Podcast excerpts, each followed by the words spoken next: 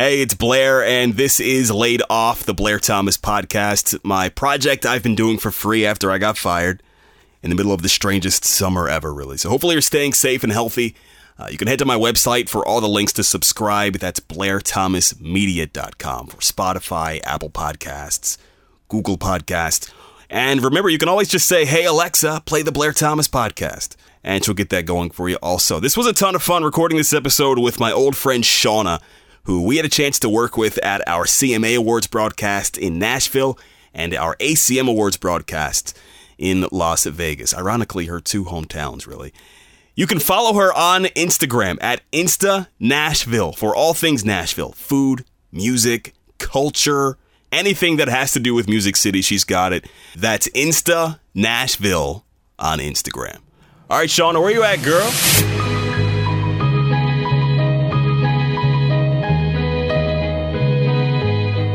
All right, so this is an old friend of mine and someone who I've worked with over the years. And you honestly, every time I see you, are either getting into trouble or thinking about getting into some kind of trouble. And for that, I appreciate. This is my friend Shauna. What's up, Shauna? Do you, do you agree with that assumption about yourself? I mean, considering that the times you see me, um, Paula and Tyler and Brad were normally around. So, yes, you're not wrong. You're not wrong which, at all. Which which I appreciate. Can you give me like a, a, quick synopsis of who you are and kind of what you do and how you kind of tie into especially the music industry right now? Yeah. Um, so I am was raised in Vegas, um, which I think living in Nashville is like a kind of a it throws people off a little bit. At least it did when I first moved here. Um, I graduated with journalism and media studies, and I wanted to be a tour manager. It was like my dream job. Like I wanted to do that so bad. And then I came to the realization that I'd have to actually travel. And I didn't like that. I was like, I don't want to be gone all the time. Um, when I moved to Nashville in 2013, um, a friend of mine, she's also on radio, she was like, you know what? Why don't you start an Instagram that is pretty much places that like people can go when they're visiting Nashville that aren't necessarily super touristy, like Broadway. Like we love Broadway, but um, like restaurants and boutiques and you know all these things that make Nashville great and even in the outer skirts of it. So we started this and it was kind of took off and it went running and now um, you know Insta Nashville's definitely been like my baby and it's definitely it's allowed me to do a lot of really great things which I'm super appreciative of. I you know yeah. and I, I joke with Lauren and I was like this started off as a joke like and now it's I literally would do anything for it. yeah. So for those who don't know of the page, where can you follow Insta Nashville? Where? What's the handle? All that. Um, so we're on Instagram. It's just Insta Nashville. Um, we have a Twitter account, but we're not very active on it, which is something we're trying to change. Um, but we're primarily just on, you know, Instagram right now, working on a podcast for the future. So gonna hop on that train. I'm glad you're doing this because with my job working in country radio for so long and trips to Nashville and trips to Vegas for the ACMs you were always around at so many of the events and, and so much of the music stuff. And I would, I can only imagine if you're living in Nashville and day to day being in the bars, going to this, the, the different events. How often do you like run into people who are like super famous on the street? I don't know. Cause like in, in the Baltimore area, we don't have a ton of like the Luke Bryans of the world aren't hanging out in the inner harbor. so like what's weird, like when I first moved here, I like, I guess I wasn't really into country when I first moved here. Um, I just had to, to kind of get into it for obviously my radio remote, you know, gig. So, I mean, I would see people at like now, well, now I see them at like, you know, sometimes at Tin Roof or at Winners and Losers on a Monday night at Whiskey Jam. You know, they just like hop on stage and play. And I feel like it's definitely like spoiled me to where I'm like, I'm not going to pay to go see somebody when I can go see them for free at a writer's round. Um, I did see Eric Church at Walmart once, like a couple of years ago. wait, wait, what? For real? Yeah. Um, I was with uh, my roommate at the time, and we were standing in line, and I just kept looking over, and I was like, "This guy looks so familiar." Like, oh my god! Like, I think this is Eric Church. Like in the back of my mind. And my roommate goes, like, we leave, and she was like, "Did you date that guy? Like, I feel like I've seen him before." And I was like, "That's Eric Church." She goes, "Oh, the hatch print we have in the living room," and I go, "Yes." Like, I don't know what to oh do. So was he like doing his standard Eric Church things in Walmart, like the yeah, like all that other stuff? Like, he he's so like checking out. Like he wasn't wearing aviators, and I think that's what threw me off. No aviators, no hat. Like he was buying a fishing pole and a Red Bull. Dude, so he is like intimidatingly quiet whenever I'm around him. In a way that like, you know like the the loudest person in the room is not always uh, the the one who is in control of everything. Yeah. In that sense, he's so like I don't know, almost intimidatingly short and quiet with whatever he does and says. And I've only been around him a few times, but I feel so inferior being around a dude like that for more than like five minutes. Well, he's like he's like powerfully silent. Like yeah, it, and I just think his like oh, his aura and like his vibe is like this mysterious, cool, like I don't know, but I definitely like I don't fangirl. I mean, you've known me for a while. I don't fangirl. I don't get like starstruck, but I literally yeah. had to stop in my tracks. I was like, oh my god. so, who else have you been closest to starstruck near? Because my my one that really got me was when I had a chance to chat with Brad Paisley for like 10, 15 minutes. And usually like you know, you, you go through the meet and greet line, and obviously we have the radio connects under the record rep, and we'd have a chance to take the picture and move on. I don't want to hold up the line because I feel bad, things like that. Yeah. But I had a chance to like be pulled aside, and like his rep was like, "Hey, Blair, Brad, Brad, Blair," and just like stepped back. And in the back of my head, I'm like, holy crap, this is Brad Paisley right now. So I, yeah. like, I blanked and didn't know what to say. And like, I don't know, he, he has a certain air to him also. And that was the one time where I was like, I, this 10 minutes like needs to speed up because I feel like little starstruck. Do you, have you ever been in a situation where you were really like, I'm near this person? I mean, obviously with Eric at Walmart, blew my mind. Um, but when I first met Trisha Yearwood at the radio mm. remote, she walked in mm-hmm. and I mm-hmm. almost started crying. I was like, oh my gosh, because she was the first country artist I had ever listened to. Yeah. She's in love with the boy it was the first country song I ever listened to. So like seeing her walk in, I was like, oh my god. Like and i looked at my at lauren and i was like oh my god it's it's trisha. Like and i don't i don't know if you if you remember if you were there that year but it was on halloween and we wore t-shirts that said i'm a mouse duh. That was like our costume. Uh-huh, uh-huh. and she trisha was like oh my god i mean girls. And i was like oh my god she gets it. Like she gets it. She was like those are so cute. And this that made my life like Lauren and I talk about that all the time. And I'm like, oh my God, that moment, that moment, you know, that Trisha Yearwood got our shirts. Like, it's great. We were at some party and Joe Diffie, um, who we had interviewed earlier the day, so I know, sad. RIP, he, he had um, recognized Tyler and I from the the remotes and of course they meet all these people and they see and they're in and out and all this stuff and i'm like all right like you know there's no way he's gonna know who we are he approaches us and he says hey tyler right hey blair right and we both were like like mind blown. Like it, it was nuts. And I don't know. There's something like, and we'll probably talk more about him in a minute. But when I, I saw Kanye in concert in 2014, and I was front row, and I was within 10 feet of like my creative idol, right? Yeah. And I'm rapping his songs to him while making eye contact with him, which was like a surreal, like this this person who I'm in awe of is aware of my presence and it's freaking weird. You know what I mean? Yeah. It's weird. It's weird. So to go into the Nashville stuff, you you've been there for almost a decade now. Oh my god. Yeah. I know. I hate using decades as time measurement because that means we're old now. But what does Nashville feel like now? I guess after the major lockdown of COVID 19 and like what's it like out that way? So I think that Nashville definitely got served up a couple of plates of just trash um, because we got hit with the tornadoes um, on March 3rd, which was relatively close to my house. Like I live in East Nashville. So Were you home for that? I was. Um, it Holy was crap. by far the scariest moment of my life. Um, I was laying on the couch and I had like the window cracked open a little bit because it was like nice outside. And I could hear the rain start picking up. And I was like, oh, it's not, it's just gonna, it's rain, it's fine. And I just happened to look over and it like my kitchen was flooded, like all this water had come in through the window.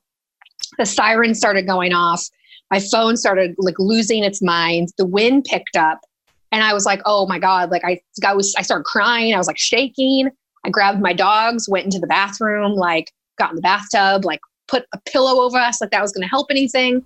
Holy crap, um, dude. And it literally, like, you could just hear the wind. My phone was going like berserk.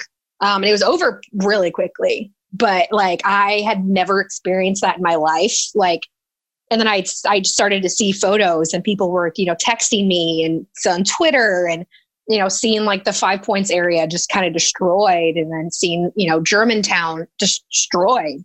Um, yeah. It was scary. And then, you know, we're still trying to rebuild from that. People are trying to get their money back in order, the insurance. And then all of a sudden, COVID hits. And Jeez, I almost forgot they were back to back like Yeah, that. literally like I think it was like two or three weeks. Um, oh my god! So now all these small businesses that were trying to were just opening up, um, were now closed again. And you know, there was one uh, place. Oh goodness, uh, Marche, and they were closed. They got hit by the tornado. They were closed for a couple of days, and then they reopened, and then they closed, and now they're permanently closed.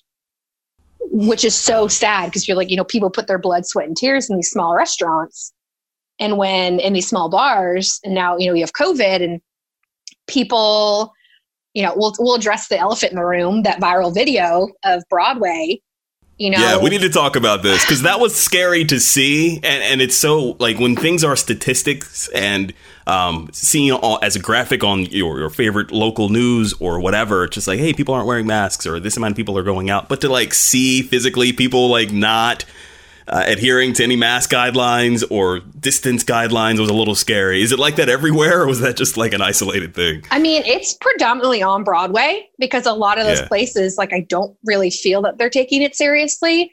Um, I just feel like people think Broadway just is like no hold bars, like nothing matters. Um, you know, and I get it. Like, you can't drink with a mask on. I get it. Like, get a straw, drink it underneath your mask. Like, that's what I do. Like, yeah, it's like at least try, yeah. right? And that's the thing. Like people really, I, I don't know. It, someone else put it perfectly before I did, but the whole you can really tell the people who've never been told no in their lives oh, mm-hmm. based on who is out there complaining so much about like a, a, a piece of cloth that goes over your face. It's like this sense of I can't have anyone tell me how to do or what to do anything. And obviously, like I don't know. I think a part of it too is the whole like reopen the country comes down to so many people like being served and having someone wait on them and I don't know, kind of boss someone around, snap your fingers at someone It's yeah. so like deeply ingrained in like so much of what we do for a lot of people that like they we need to have that sense of like, hey, grab me something. You know, I, I don't know. It's it's kind of a weird like dynamic that we're in now, or we can't like resist going and doing stuff. Yeah, it's it definitely comes back to like the privilege of it all. Like you know, as Americans, like, you know, for the most part, we do have a big privilege and we get to go to these things. We get to do these things.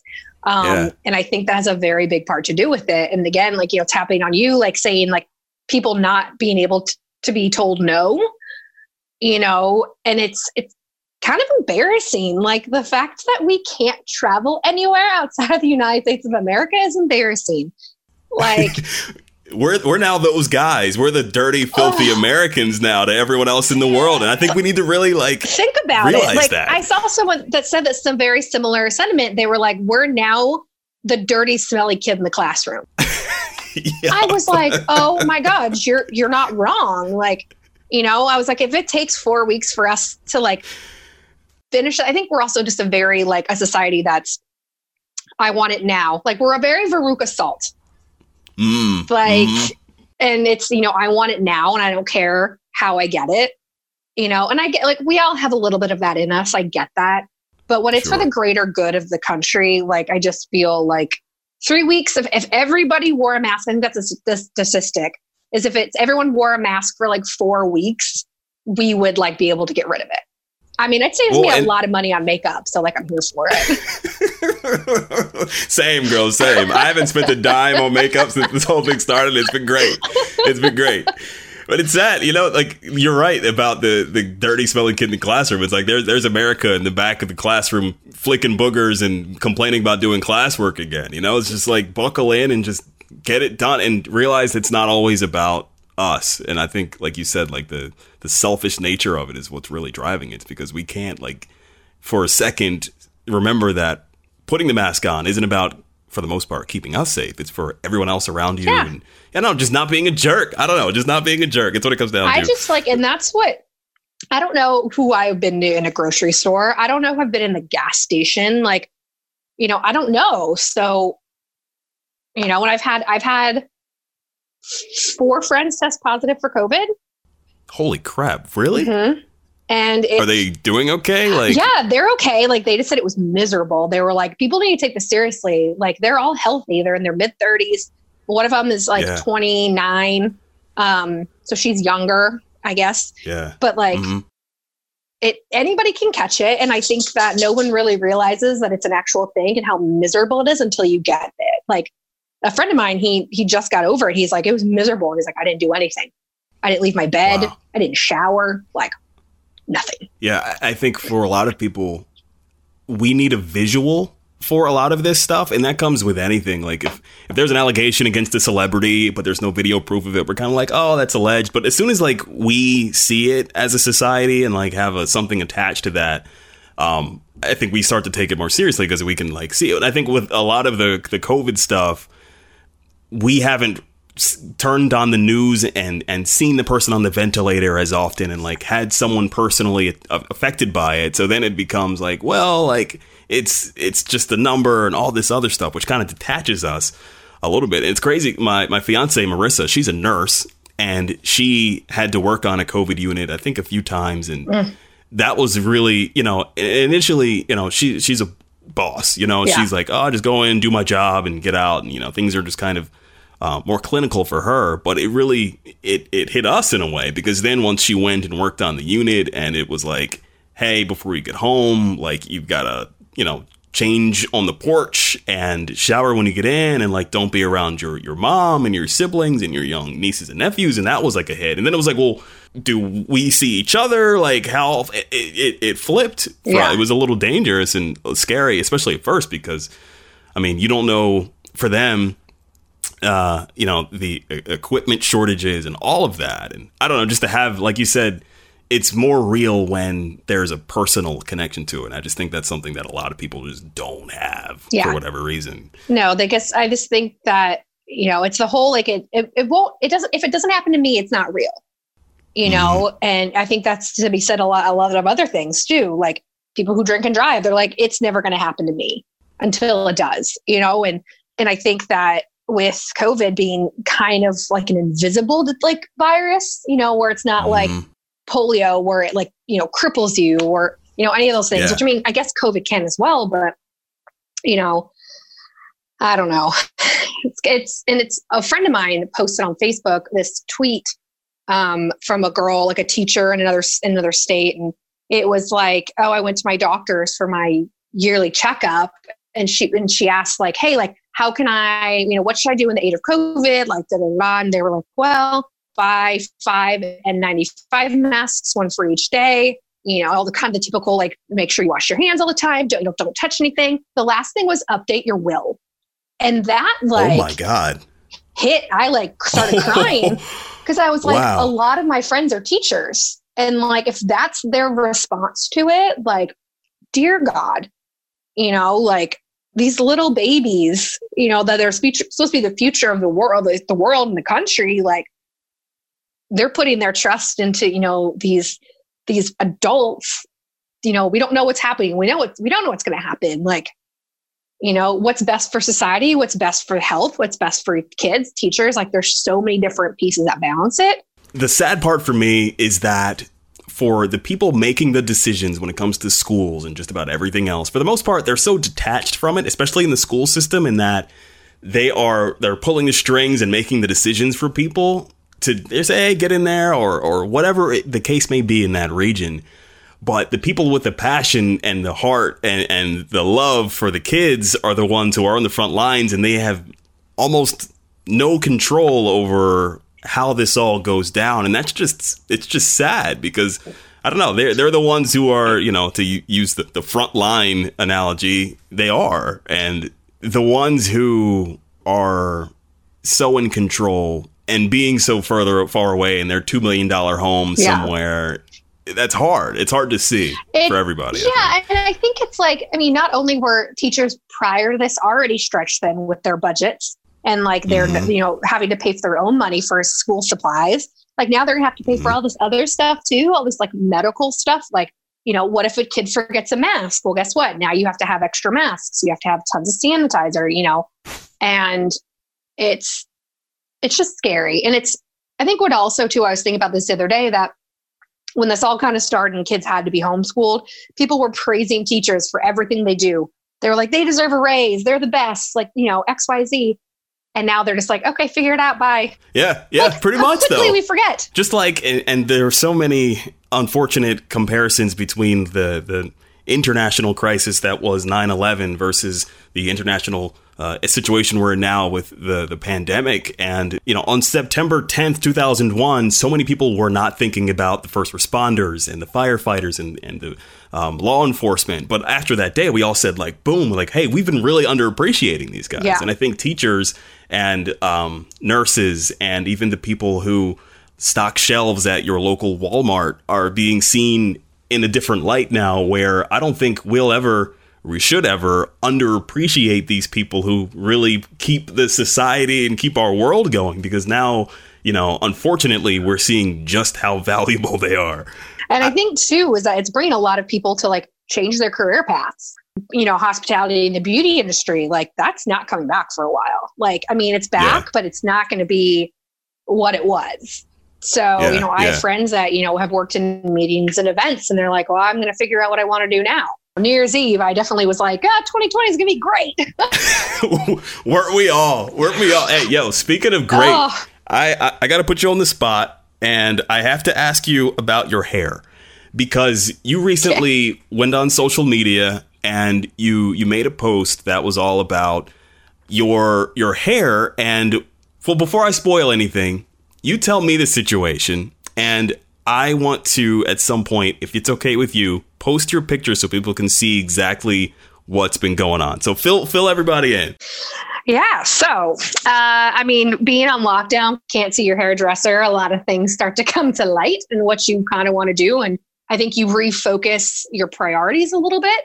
Um, and so I have been going gray since I was 17. And it's genetics. My grandmother was like pure white, I think, by she was like 25 or 26. Oh my gosh. Um, my dad started get, getting gray hair early. So I was like, well, you know, at this point, I was spending $140 every couple of weeks just to get my roots done. Um, and when I got back from Germany, I was like, I've only been gone like three weeks. Like, why is this so much growth? And I thought maybe it's the dye, like maybe the dye didn't hold up. So I sent it to my hair girl and she was like, that's regrowth. I was like, that's a lot of regrowth for three weeks. Like, what? And she was like, yeah. She's like, I guess your hair's just growing a lot faster than it used to. I was like, great. Um, I couldn't do it in my short hair stage, but it's fine. Uh, so I had to have that bob for too long. Um, so I literally just looked in the mirror one day and I was like, you know what? Like, I'm done. I'm done dyeing my hair. I'm done trying to like hold up this facade of like having gray hair is old or having gray hair is not attractive. Like I started Googling like hairstyles that were gray. You know, luckily, kind of right now, people are spending thousands of dollars to dye their hair gray, like to get it to that like silver platinum look or, you know, the blue grays. So I was like, cool. Like I just have to not, you know, let it naturally grow. Um, but my hair was so dark, it was like a super dark brown. So the yeah. regrowth with the dark brown, it was not cute at all. Like, it definitely it it kind of like hurt my self esteem a little bit. Like I had mm-hmm. I had FaceTimed a guy like we were like co was it quarantine dating and we had FaceTimed and I was like so embarrassed of it that I like hid it, you know? And so after that, I was like, I'm done. Like, I can't do this anymore. Like, it's hurting my my self esteem. It's hurting my confidence in myself. And like, I like to think that I'm a pretty confident person in general. So I I actually made like four different appointments and I canceled all of them because I was just like, no, I'm just not. I don't know if I'm ready for this. I'm not. There's no going back. So I finally got to my hair girl, and she was like, "All right, let's do this. I have a, I have a great plan for this. It's going to take like six sessions." I was like, "Okay." So we're in the first phase now. So it's now just kind of getting rid of that dark, the dark. So there's a lot of like blonde intertwined in it. And like I haven't been blonde since I was like 21. so it's, it's definitely taking a lot of like getting used to and like having to like, you know, buy special shampoo so it doesn't turn brown, like brassy. But I'm like really excited about it now. And like I've gotten a lot of compliments, which is really like kind of cool. Um, and I really, I was just nervous because I think my dark hair, I have green eyes. So I was like, oh, perfect. Dark hair, green eyes, like find me a husband Like, real that's quick. my thing. Yeah, I got yeah, this. Yeah, yeah, I, I gotta say, friend to friend, it looks great because I I think it's so important and so bold and it's so empowering. I think you know, especially as a woman, to just embrace whatever God gave you, um, a- and for you to just say, you know what, like this is me, and screw you if you don't think that I'm beautiful otherwise, or you know, hey, this is this, this is who I am, and I don't have to hide that, whatever that may be, whether it be like a stretch mark or whether it be like a scar or, or hair turning gray. Like I think that's so awesome for you to just be like F it, and it looks freaking amazing. So. I, You've made me feel better about my future transition whenever that will be. Like I'm 29 now. Like my hair doesn't grow like it used to. Like I'm feeling like in the next couple of years when it's time for stuff to start showing up in a different color, like Yeah. I think what you're doing will help people like me be like, you know what? I I think that's that's all right, and I'm going to embrace that. So so thanks for being you. That's really cool. Hey, it's it's fun. Like it's it's nice. And now I get to go like shopping and I get to like change my makeup because it changes like the coloring of your skin, which is weird. I never realized that either. So we'll see. Stay Yeah. tuned. 2021, it'll probably be well, probably end of 2021.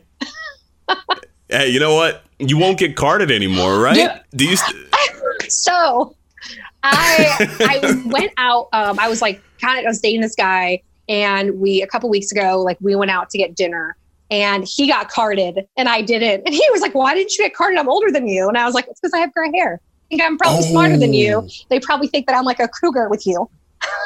Oh my god, dude. So so Marissa and I have had trouble with this where eh, like we'd go out with a group of friends and our server would like card two of us but not card the other two and then like it would cause this whole thing because we're all in like our mid to late 20s where it's like hey dude if you're to card especially and again for for some people are more sensitive about their age than others. Like if you're gonna card people, like do the whole table. And then we were we were out to dinner on my birthday, right? And our server comes out and she proceeds to card us, right? And my fiance had a her license like expired right before COVID happened. So she hadn't had a chance to get it renewed. And we explained the situation. We're like, hey, like she, we haven't had a chance to go to the MVA, get it taken care of. She's like, ooh, sorry, I can't serve you. Which like sucks, but we get it. Then the table next to us, full of older people, older than us people, she proceeds to not card any of them for any of their drinks. And we're like, wait, so if you're going to not serve us because of an ID, can you at least like go through the motions with him who's sitting right next to us? Because it's like, I can see what's happening. And it's like, so at that point, like, I'm like, well, do I, I didn't get anything to drink just because I felt like it would be kind of off putting to be the only person at the table. Like, it creates all these issues. Just like, I don't know, either card everyone or don't card anybody. That's my thing. Yeah, I mean, I didn't get carded on my 21st birthday, and I cried. Oh my God. It's like, I've waited 21 years for this. Yeah, my boyfriend at the time was like, "Can you please card her? It's her birthday, and I'll never hear the end of it if you don't." now oh. I'm like, "Don't card me. I'm too lazy. I don't want to take my ID out of my wallet." yeah. yeah. Trust, I'm old enough. Yeah, we're good. We're good. Hey, um, so about Nashville again, I, I saw that they're doing some more drive-in concerts now. If you've not heard about this, there are certain events. Uh, I think in Nashville, some in Indianapolis, I believe, also big names too. I think Brad Paisley.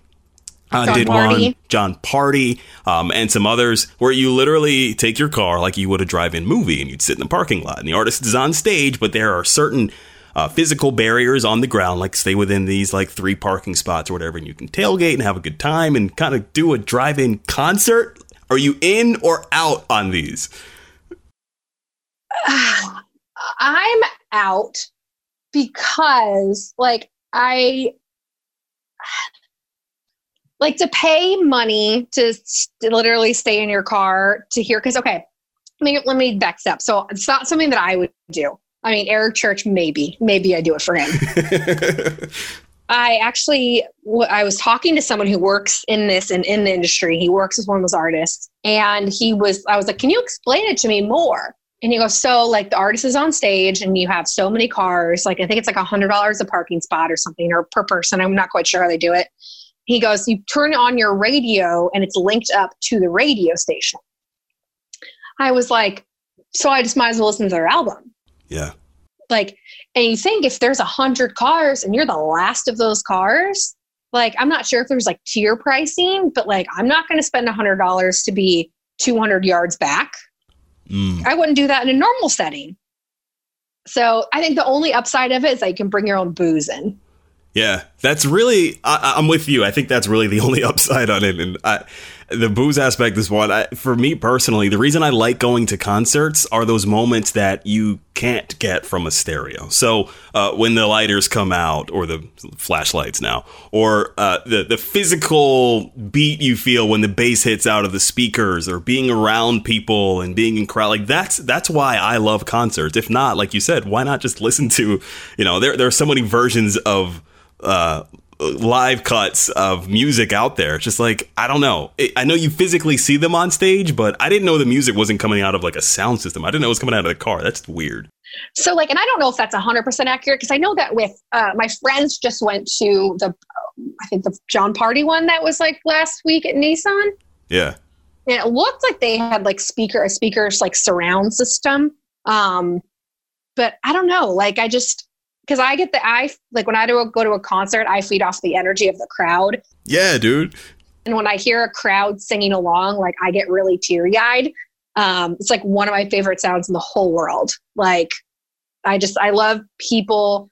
It doesn't matter who you are, where you're from, what your ethnicity is, you know, what your hair color is, what your monetary status. Like you know the songs and you sing together, and like for that three minutes and fifty seconds, like you're all like one group you yeah. all get along and everyone's just vibing together. It's like one of my favorites. And I feel like that's lost in this car thing. And it's, you know, and like I'm the type of person like when I go to a concert, I drink. And so when I drink, I get very like, like affectionate. So I like make new friends at concerts. I'm like, hey, like we love this song together. Yeah, that's part of the fun. Yeah. And so I just feel like without that aspect of it, like I'll just wait. Yeah, yeah, no. Uh, well, sports obviously are going through their own individual battles between the NHL and the NBA is coming back next week, and the MLB you know kicks up on Friday. And one of my favorite moments ever at a sporting event is when I was at a Philadelphia 76ers game. It's a playoff game, and the couple next to me was like on a first date. And the guy was like a basketball fan, and the woman was just like completely unknowledgeable about anything basketball. And at the beginning of the game, you know, he's explaining like what the three point line was and how many people are on the court and things like that.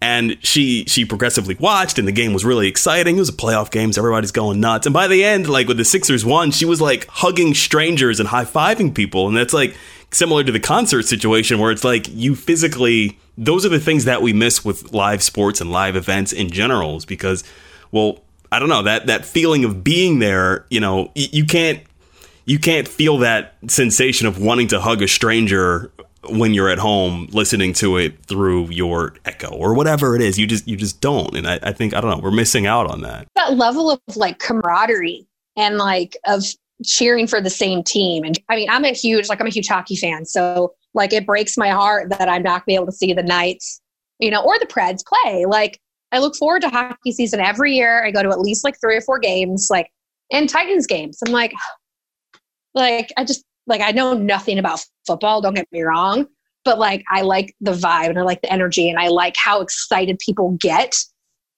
to be around other fans and yeah. to like watch these grown men kick a ball up and down the field. But like, you know, because then you have tailgating and you have that and you have the high fives and like it's just weird. Like I, I met someone for the first time the other day and we elbow bumped.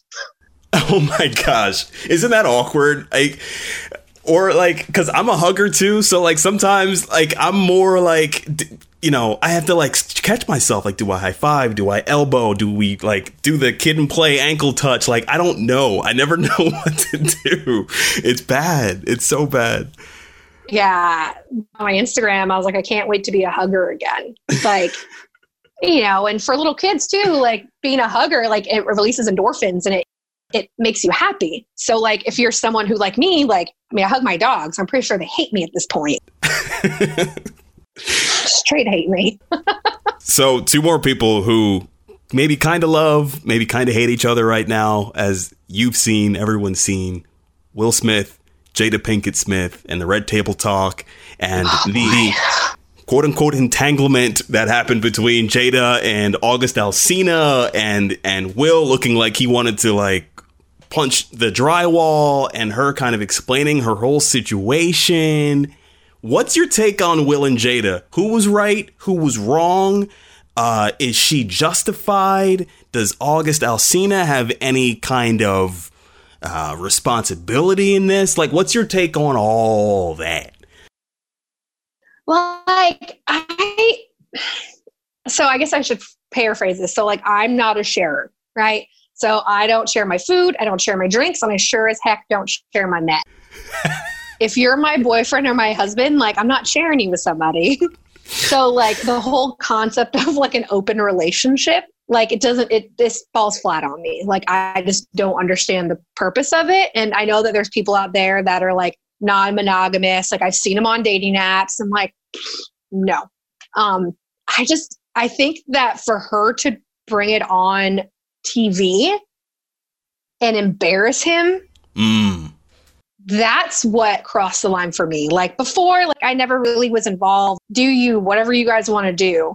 But like he has put her on a pedestal for so long, like, like worships the ground she walks on. And I'm sure in every relationship, like you're not 100% happy all the time. That's, that's normal. If you are, like, you're probably on something. Like there's going to be a point when in your relationship, you're just like, oh my gosh, this person, I just want to like slap them with a tomato. Like, what is happening? but like at the end of the day like you make it work and if you're that unhappy like get divorced don't be together yeah and i feel like i think just with her putting him on blast literally on tv and like the look of his on his face i was like oh my god that that breaks my heart you know like i feel like will smith is like america's like older brother like everyone kind of looks up to him Mm-hmm. Everyone sees a little bit of themselves in Will Smith. Yeah, regardless of it's you know an I Am Legend, unless it's and like he's the genie, all these different roles he's played. You're just like, how could you do this to him? Um, and, the, and the fact too, as I was saying about this, is that he was the one to do it. Everyone would him to shreds. Absolutely. Let's talk about because there is a double standard that exists, and I think as soon as Jada started going into how she didn't feel happy in a long time, and how she wanted to feel good again, and kind of emotionally justifying this, and I'm watching her do this, and I'm like, and I I know everyone knows, you know, it's it's not we're not breaking news by saying that like men and women cheat for different reasons, but the common denominator is that you're just a jerk if you do it and you're a bad person. And, and I think for for this like standard to exist where it's like uh, you see a lot of women especially come forward and they're like i totally get you girl. Like she was going through something. Like i don't know. I, I, think it's important that we just like draw the line and say like no matter what you're going through you don't cheat on the person that you married or, or you love you know or just adhere to whatever rules of your relationship whatever because like even if you're unhappy love is a decision. It's not just like constantly like this like high and this like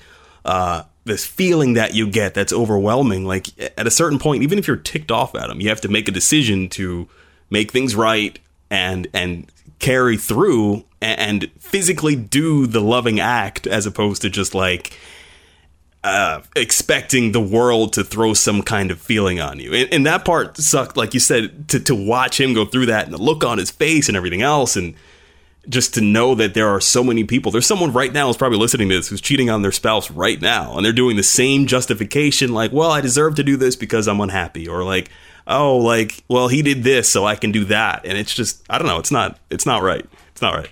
Well, and that's the thing is a lot of people do like I'm unhappy or I don't really know what I want. I don't know if I love them. Like then don't be together with someone. Like so I have this I have this theory, I have this rule. Like if you depending on your age, so like obviously college age, like you you don't know who you really want to be with. Let's be honest. Like some people get lucky, some people like myself, like I was like, I can't marry my college boyfriend. Like that's not gonna be okay. That's not gonna work for me.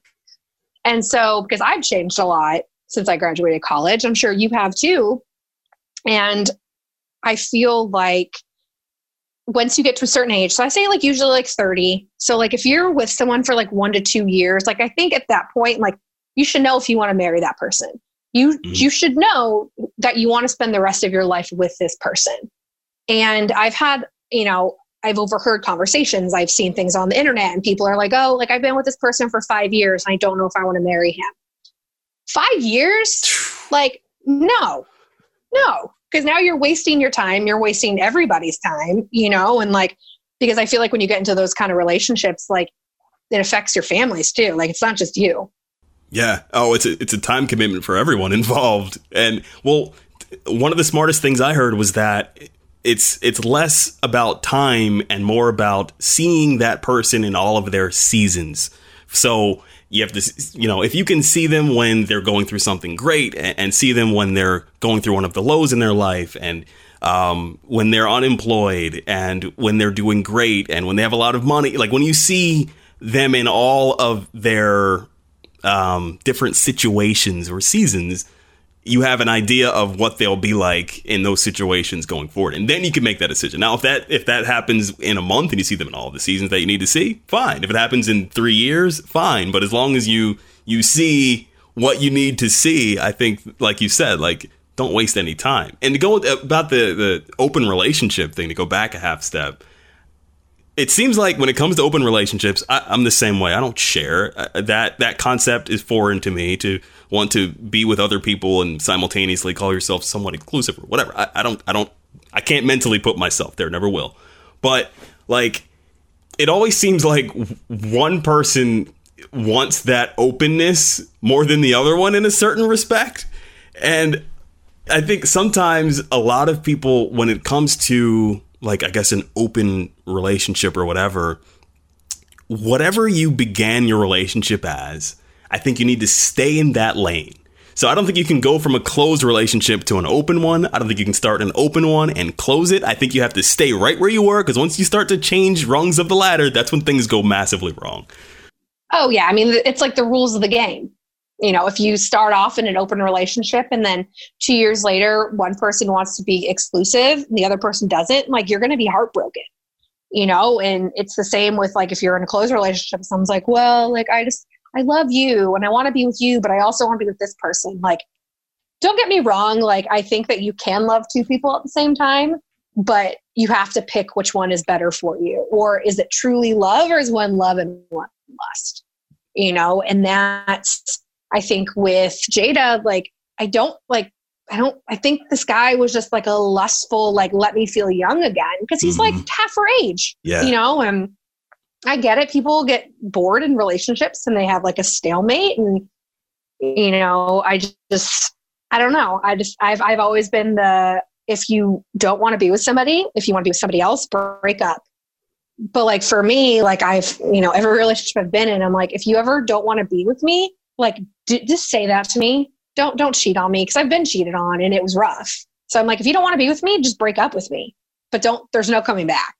Yeah. it's my like we're done. Like if you don't want to work on this relationship that's that's fine with me. But like i'm not going to do the like back and forth thing which i think so many people do. And i'm like it's the same outcome every time. Uh, it's sad. I, f- I feel for Will as um, I don't know. I feel like a big part of my sense of humor and I don't know. When I was like 13, like he's all you wanted to be, you know, as a young black dude. So that was tough. But um, I want to say thanks to you, Shauna, aka Insta Nashville. Go follow Insta Nashville. You, my friend, keep on doing that thing that you do with your hair. It looks phenomenal. Don't let anyone tell you otherwise dude, thanks for doing this with me. Uh, I'm trying to figure out what my next move is going to be. And before doing the old show, I didn't have a chance to bring people like you on and, and just do this and, and shoot the blank with you. And I appreciate you doing this. And I don't know, having fun, man. Be safe out there in Nashville. I.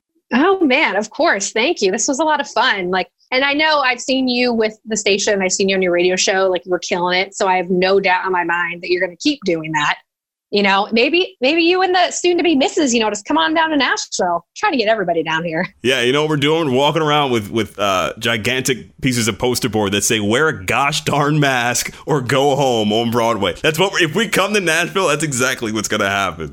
You guys can be the new sign, dude.